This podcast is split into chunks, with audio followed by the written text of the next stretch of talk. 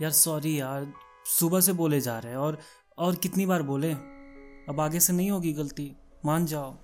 अरे जाओ, हमें तुमसे बात ही नहीं करनी। अरे यार, माफ़ कर दो, देखो, कान भी पकड़ रहे हैं। क्या ये? तुम तमाशा मत बनाओ, देखो देखो, सब देख रहे हैं। अब ज़्यादा नाटक मत करो। अच्छा ठीक है, जा रहे हैं। लड़का जाके बैंक रोड से बहराना जाने वाली ऑटो में बैठ गया। उसके बैठते ही लड़की भी पीछे पीछे आई और वहीं लड़के के बगल वाली सीट पर बैठ गई। लड़का कुछ बोलता है इससे पहले ही लड़की ने तमतमाया वो चेहरा और अपनी बड़ी बड़ी गुस्से वाली आँखें दिखाई। लड़का चुप हो गया। ऑटो में बाकी सवारियाँ आ गई थी तो ऑटो चलने लगा। पूरे रास्ते लड़की ने लड़के को कुछ भी बोलने नहीं दिया। लड़के का चेहरा उतर गया था। थोड़ी देर में लड़की का स्टॉप आ गया। लड़की उतरी और उसके साथ दो तीन सवारियाँ और। लड़की पैसे देने के लिए ड्राइवर के पास गई। लड़का उदास चेहरा लटकाए बैठा ही था कि तभी बाहर से आवाज़ आई। अपने बैग के ऊपर वाले पॉकेट में देख लेना। हलवा रखा है। खाना तो खा लेना वरना फेंक देना।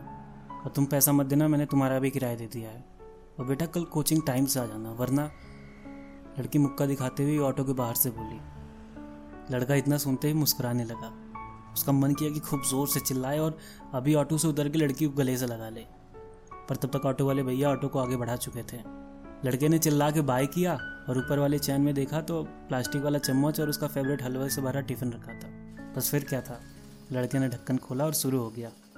लड़का पूरे रास्ते सोचे जा रहा था कि प्यार साला सच में गजब चीज़ होता है।